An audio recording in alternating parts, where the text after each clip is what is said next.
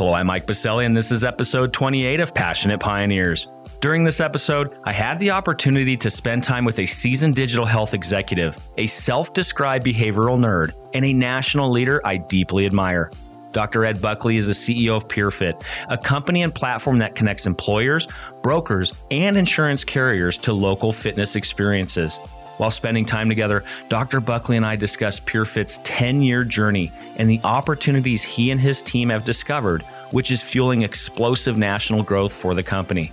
But most importantly, our conversation quickly turned very authentic and emotionally raw as we discussed how difficult it is to build a company from scratch and the ups and downs in entrepreneur experiences, both personally and professionally.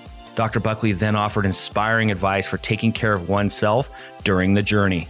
I'm excited for you to experience Dr. Buckley's immense passion for his mission in life, where him and his team at PeerFit are heading, and the advice he seeks from all of us toward the end of the podcast. Because of committed leaders like Dr. Buckley and community members like you supporting him, we will continue to move the health of our country forward by doing it together.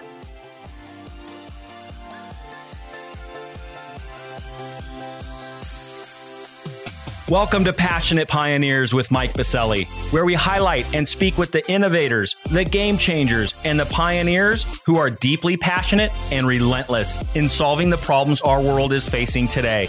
This is your opportunity to connect with and learn from these leaders and to support them on their mission. Perhaps they will soon be hearing your story as well. This is Passionate Pioneers with Mike Biselli. I look forward to having you on this journey with us.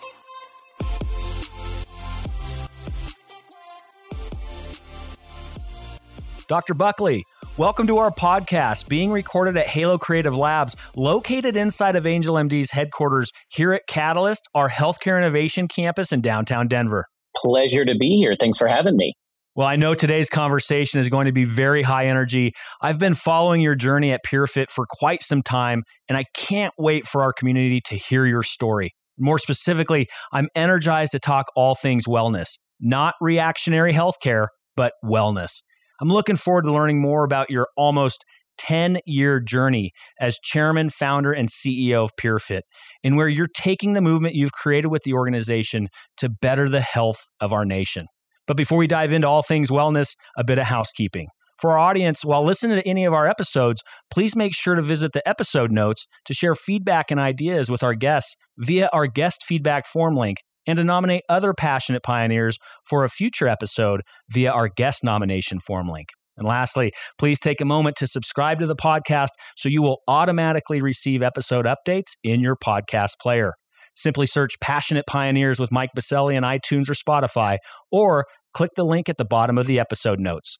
All right, Dr. Buckley, before we learn from you and all the wonderful work happening at PeerFit, let's take a moment to break the ice a bit so our community can get to know you. I'm going to randomly select one of three questions. Let's see what comes up here. Ooh, we're talking food. Favorite meal and why? Oh, that's a great question because what's your favorite isn't the one you should be eating, especially as we're talking about wellness. I think anyone who knows me knows that my guilt food, which is terrible because I eat it so often, it isn't a guilt food like once a month. I love truffle french fries. Heck, I love all french fries, but truffle parm french fries i could literally eat every day. What is it about truffle? I'm, I'm, the same way ed. I'm telling you i don't know. And you know it's funny because it's like a delicate balance of so much of it that's all you can taste you know when you do them on fries. So it's just a, an interesting balance. That's really how i travel all the time. That's kind of how i taste the city is I, I eat truffle fries in every city and i'm like ah that city that restaurant that's that's the ones I like. So I don't know what it is, but it's addictive. Maybe it's crack they sprinkle on it. So you're a truffle connoisseur. Is there a bad truffle?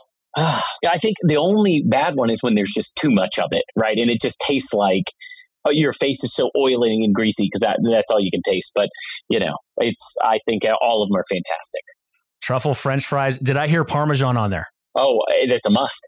I don't know why you wouldn't put them on there. I see that at restaurants sometimes. I'm like, why did you serve truffle fries without parm? good to know. They are good. They are definitely something that I love to eat as well. So, truffle French fries with Parmesan, it is. Well, Ed, man, do we have a lot to talk about today. Thank you so much for taking the time. I know you're busy over there at PeerFit and, and changing the health of so many around the country. I can't wait for our community to hear your story. I know you're so passionate about designing new ways to drive engagement and help deliver flexibility and personalization to the health and wellness marketplace. And you guys at PeerFit have been doing it for, like I said, almost 10 years. But let's go back a bit. Where was the aha moment? You know 10 years in something must have happened years ago to give you this idea and of course we're going to talk about that 10 year journey of itself but let's go back a bit to that young ed and where was that aha moment for what you're working on today well, that young Ed had much longer hair, I can assure you. I was in college at the time. I was at the University of Florida working multiple jobs. Go Gators. And I, yeah, go Gators three times over. Love it. And I just remember being obsessed with this idea. I was a fitness instructor. My grad studies were on public health policy while, you know, the ACA was getting passed. My PhD ultimately was on, you know, digital health behavior. But between what I was studying academically and what I was seeing teaching classes and instructing people, you saw this people loved group fitness. I mean, they loved it. It's the number one reason why someone joins a gym or why they leave a gym was their group fitness. But then when you talk to people, they said, well, once I got into one class, I'm scared to try something new. Or if this instructor goes somewhere, I'll only follow this instructor. Or what we found out as we were kind of getting started was I want to try new places but I've got funds from my employer and I can only go to one place. I can't hop around. And it became a hobby borderline obsession. I remember the summer. And I had one of my undergrad best friends moving back to go to grad school. He was going to be doing his MBA. And I just told him, I said, look, I'm obsessed. I'm working on something he moved back to school. I said, if you're going to come back to school, you're going to have to work on this, you know, with me. And that kind of started quite a few people that we were able to bring in from what was seemingly a hobby, like I said, borderline obsession. And then it, it just manifested into a company. And while people always ask me today, is what you're doing today what you thought you'd be doing, or is it completely different? Because that's what you always hear, right? It's either what you do. I say it's in between. We always knew early on that what we're doing today, working with health plans and employers to get people into, you know, multiple fitness experiences, that that would be a big component. But we thought we would have to master the consumer side first and then bring it to the health plan side. But what we figured out was really while the health plan side has this long tail sell once you get in there, it's a highly defensible position. It's not a fun position in the sense that you're working with regulated entities, you become a downstream regulated entity. But man, you can affect so much change just because these health plans have such a massive platform and touch so many lives. So, you know, what started out as a, a grad school idea with a bunch of very stereotypical, you know, grad students working from Starbucks, working from Moe's, and and you know, working from our college apartment to today, 150 employees, 16,000 employer clients, uh, working in Medicare, working in under 65. I mean, it's kind of a dream come true just to be where we're at, knowing that we've only scratched the surface of the difference we're making in people's lives. Wow. And what I always love to learn from is the messiness in the middle, right? Of course, here you are, a national brand doing phenomenal work. But that 10 year journey, I guarantee there was some messiness in that middle. Yeah. And, you know, people try to avoid that or rewrite history like it didn't happen. I try to be a very transparent and candid person because I think those are the best learning lessons for us for our staff to know how we got here. I mean, the people that show up today at PeerFit didn't go through that. They didn't know the hard lessons. And I think it's important to some extent for them to know it, or just other people trying to make a difference out there, regardless of the industry, is that everyone has hard times. And so before I mention a couple of our key learning moments, I mean, what I always turn to is I love reading books about successful people and we only know of them after they become successful, right?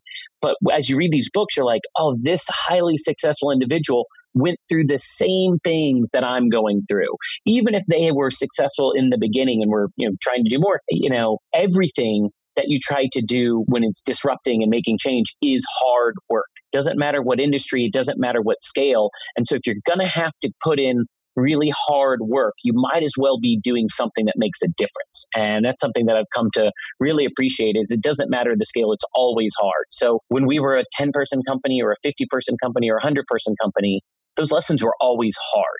It just magnifies how many people you affect while you do it. So, look, in the early days, you know, here we are, a Florida company which is not known for fundraising or having easy venture groups to work with. At the time, you know, they said, hey, we want to support early companies, but you have to have 10 million in revenue. Well, you're not really an early stage company, right? They're not funding early stage companies if you've already gotten to 10 million in revenue. And that's really how Florida worked.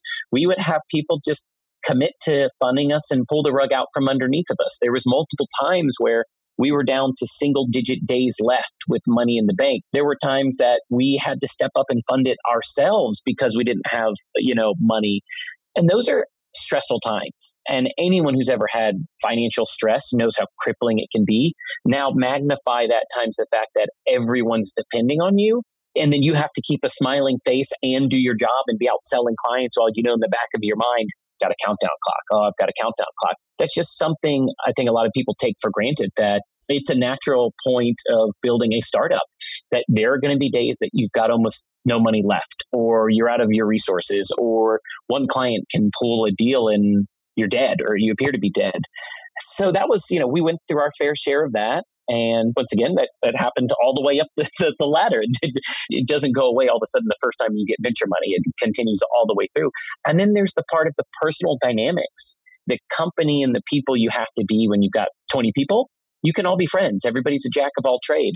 Then all of a sudden, when you're at 50 and you're layering in hierarchy, it's just different. You know, people that could go out for beers with you on a Friday night now need to go to their direct report, you know, direct manager instead of coming straight to you. And you have to facilitate that hierarchy if you're going to empower the new subject matter experts and managers that you're bringing in. So that was a tough lesson for me for sure. I was not one that was natural because I like to get in, you know, roll up my sleeves and be around everyone, but I was almost too available to learn what it meant to be a good CEO meant to do less, kind of like in forgetting Sarah Marshall, do less, do less. And that's, you know, that's kind of what I had to learn was to do less and to really not just delegate down, but to delegate authority and lift people up and make sure that other people were following the processes and obviously always being available, but being the right amount of available. And so, like I said, that definitely caused a lot of consternation as we went through that, you know, maturity as a company. But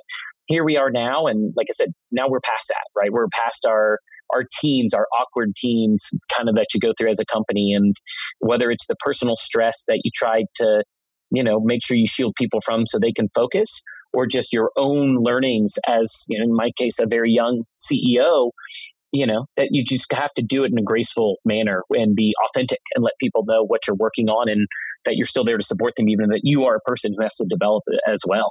You know what, Ed? Let's stay on this for a moment. I don't get very many opportunities to be able to ask the question I'm about to because I know how authentic you are. This is why I admire you so much. And I'm going to ask the question in just a moment. Let me tee it up. I know everything you're saying. I'm like, yep, yep, yep. I know exactly what that experience is like personally because I've done it several times over as well.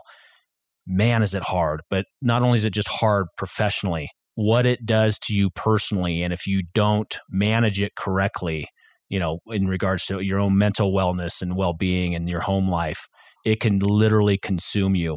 And I can tell you some of the best things that I ever did for myself and my family was to go seek counseling, go and seek somebody to talk through these very difficult, you know, endeavors of building businesses from literally thin air.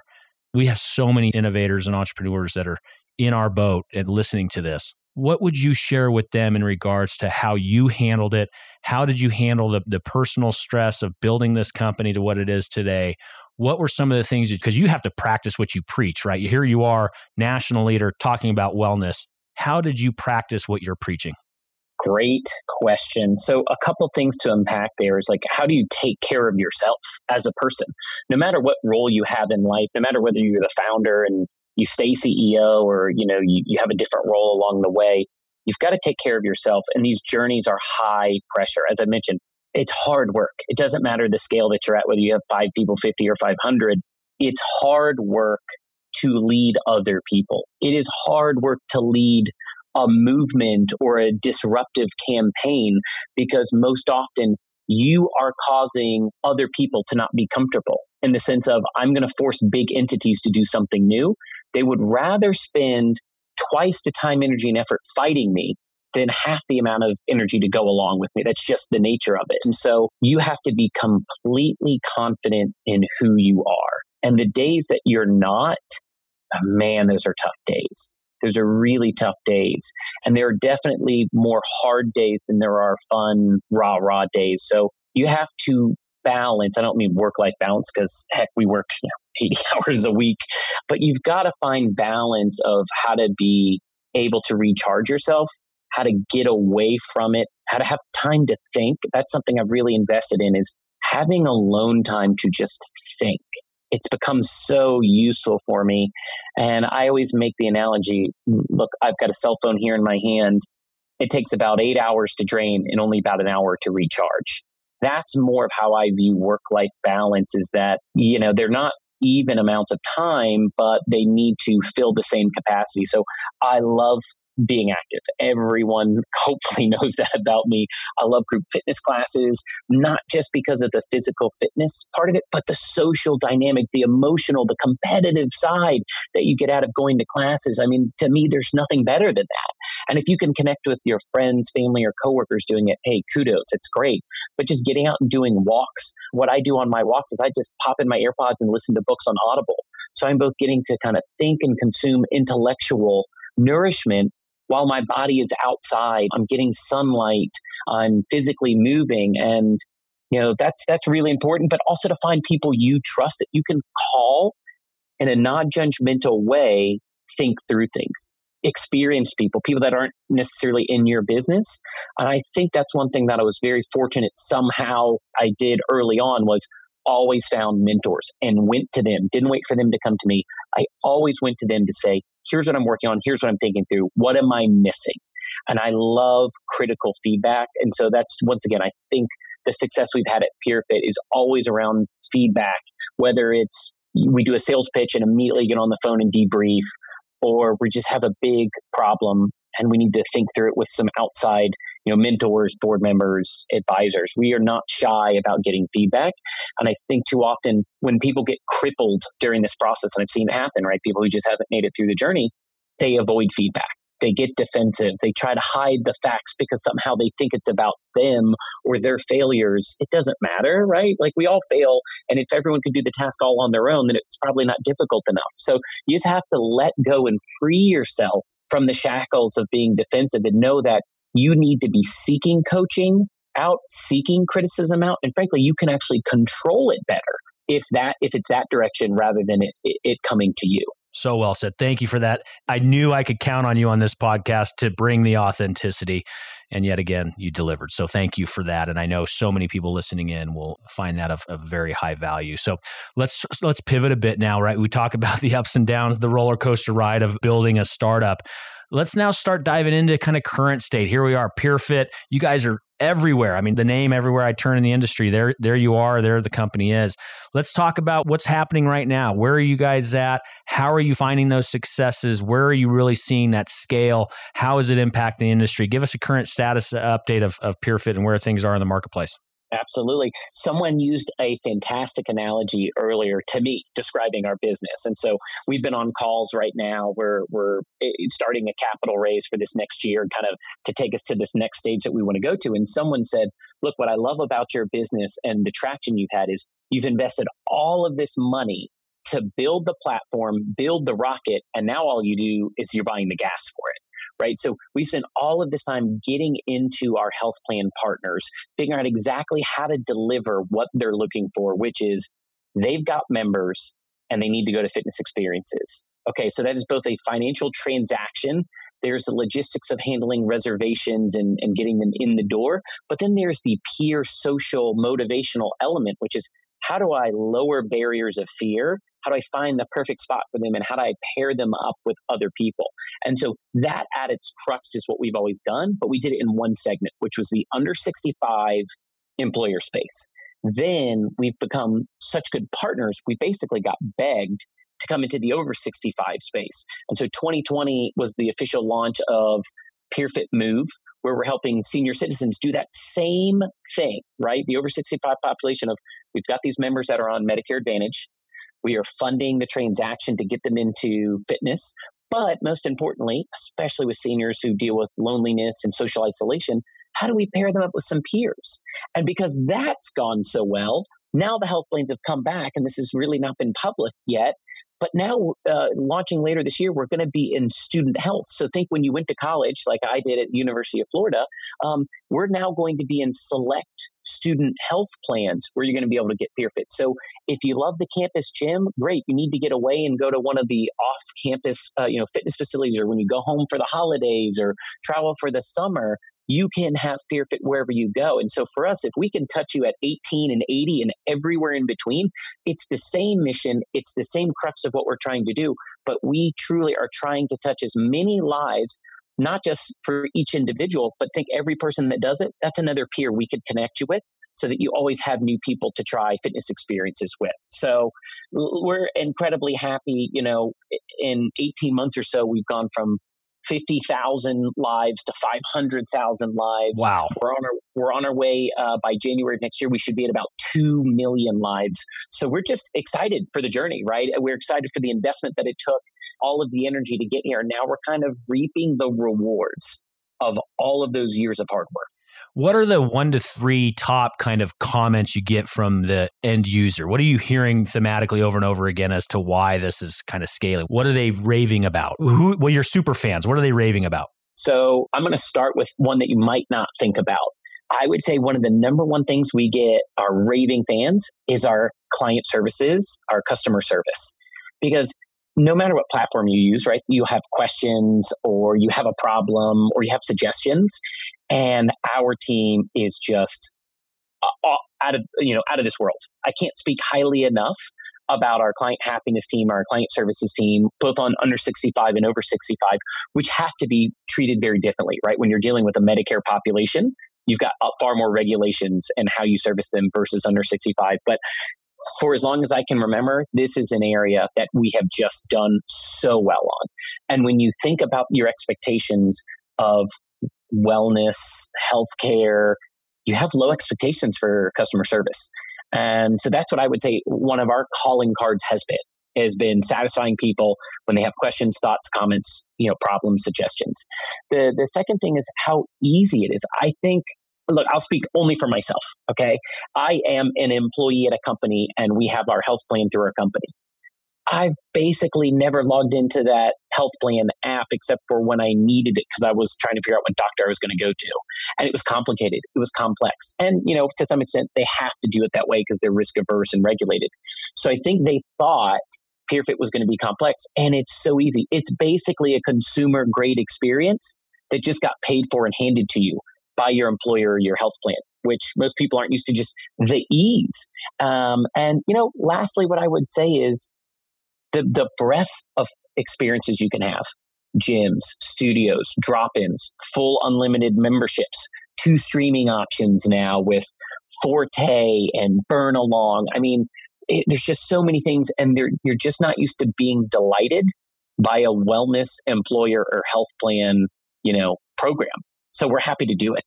And how about those employers or health plans? How are they seeing this? Has it been a journey for them to? I mean, obviously, you saw a future state of what this could be for the marketplace. How is it bringing them along? Right, status quo, as we talk about. Right, that's sometimes the easy. You already mentioned it earlier. Sometimes that's the easy thing to go back on. But how have those plans been working with? Are you seeing the kind of uh, change in mindset in the marketplace? How is it on that end? You know, Pat Geraghty, he's the CEO of Florida Blue down here. And when we came t- down to Tampa, they invested in us. And I remember at the time he was talking about the healthcare landscape changing. And he said, Look, I viewed innovation as I can either run forward and plant the flag of where we're going to be, or I can get dragged to where someone else puts the flag. But one way or another, we're going to end up there. Let him know he needs to be on the podcast. Oh, absolutely. Yeah, I'll introduce you guys. That'll be great. And so I've always thought about that when we're dealing with people who want status quo is we need to find the flag for them and, and just pull them along, give them everything that forces them to move forward that they have no option to run backwards. And so the employers, you just got to make it easy. That was always our biggest concern was that we knew the end users would love it. And if we get someone to pay for it, that's great. But the people who have to execute it, the HR staff, the benefit managers, wellness managers, they're so overwhelmed. We don't need to give them something else to do. We don't need to give them more work to do. We need to find a way to make their job easier and make them look like rock stars at their job. How do we help them demonstrate their value to their bosses by executing PeerFit? That was one of our earliest concerns to solve. Brilliant. Well said. And to all, all the innovators and startups and entrepreneurs out there, hit the rewind button and listen to that again. Ed nailed it. That's exactly what we should be doing in the marketplace and, and helping the industry move forward. So, Ed, thank you for that sage advice and really appreciate it. I know we're going to get a lot of feedback on that as well. Well, Ed, let's start looking towards the future. Obviously, you aren't going anywhere anytime soon. I know your heels are dug in and you're very dedicated to continue to move the health of our nation forward.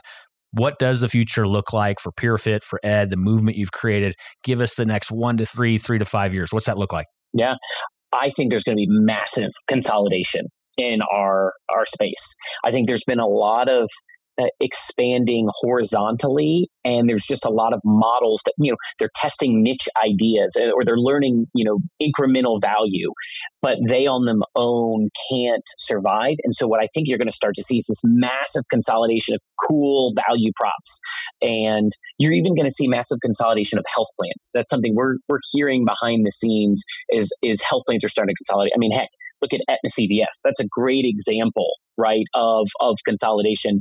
And so that's what we see. And so once again, we're looking at the flag of where it's going to get planted. Where is our role in moving people there? And where's our role of kind of running and trying to catch up before something you know happens? How do we deliver value not in the world today, but in the, the world of the future? So we like our health plan partners. We think that is a great distribution channel. I think the fitness side is an interesting one, right? Our supply side, our gym studios, streaming. How is streaming going to disrupt the availability of supply content? You know, what I think personally is that streaming will be there in addition to the physical supply. It's not going to force physical supply out. It's kind of like you know, having Netflix. Well, not everyone just has one streaming service. They might have Netflix and Hulu or Disney Plus because hey, who loves you know the Mandalorian is awesome, Baby Yoda. But you know that's what I see on the supply side. People have several brands and vendors that they like to have, and so we try to be agnostic of that and just really make the transaction as frictionless as possible from a payer to the experiences. So we need to build out the experiences, more streaming, um, you know, whatever that looks like into the future. Of some VR. We see a lot of VR coming into the fitness space, and then you know, making sure we're working with partners on the on the demand side, in spite or despite the consolidation that is undoubtedly coming. So Excellent. Thank you for that future facing perspective. Uh, if anybody knows what's coming down the, the pike, it's definitely you, given all that experience. So thank you for sharing that, Ed. Let's let's turn it on its head a little bit. Let's get the community involved. I mean, obviously, you you definitely are an industry expert, but you know as well as I do, we do not know everything, even though we're working hard to be uh, of that kind of expert mindset. So, what is one problem, need, or question that you have that our community can think through or or contemplate for you and give some feedback on? What what problem, need, or question might you or PeerFit have at this time? I love to have this platform. Thank you for setting that up. I think a big thing that we'd love to hear from is we've just entered the senior market. How do we drive compelling engagement with seniors, knowing that the usage of technology and fitness is slightly different? It actually resembles a lot more, you know, the under 65 market for the first time. But how do we blend online and offline experiences together in a meaningful way that is both a trusted way, but still expanding people's social connections uh, for this population at scale? That's what we're really trying to figure out. And we'd love thoughts, uh, studies you've seen work, other platforms that you've seen do it. You know, uh, I'll, I'll be frank.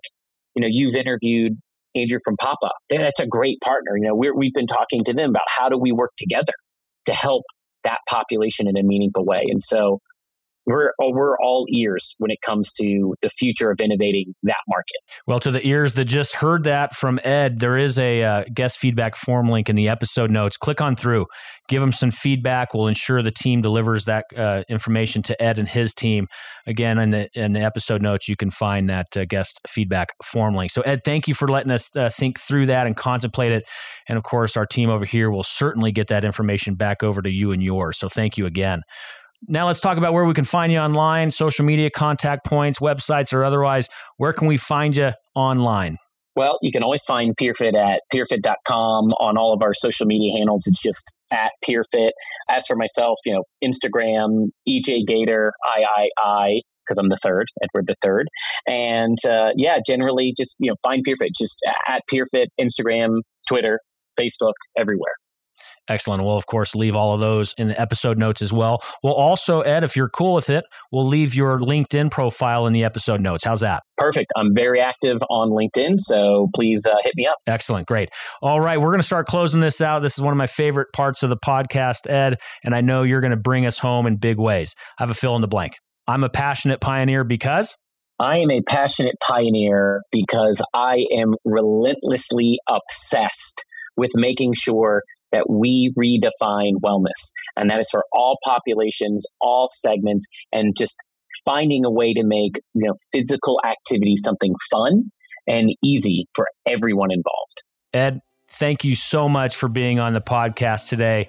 You have an entire team over here in Denver, Colorado, a mile high, rooting you on over there in Florida. Keep us posted on the journey. We know you're going to continue to move the health of our country forward. Thank you for all that you do, Ed, and you bring your authentic self to it every day. Thank you. Thank you very much for having me.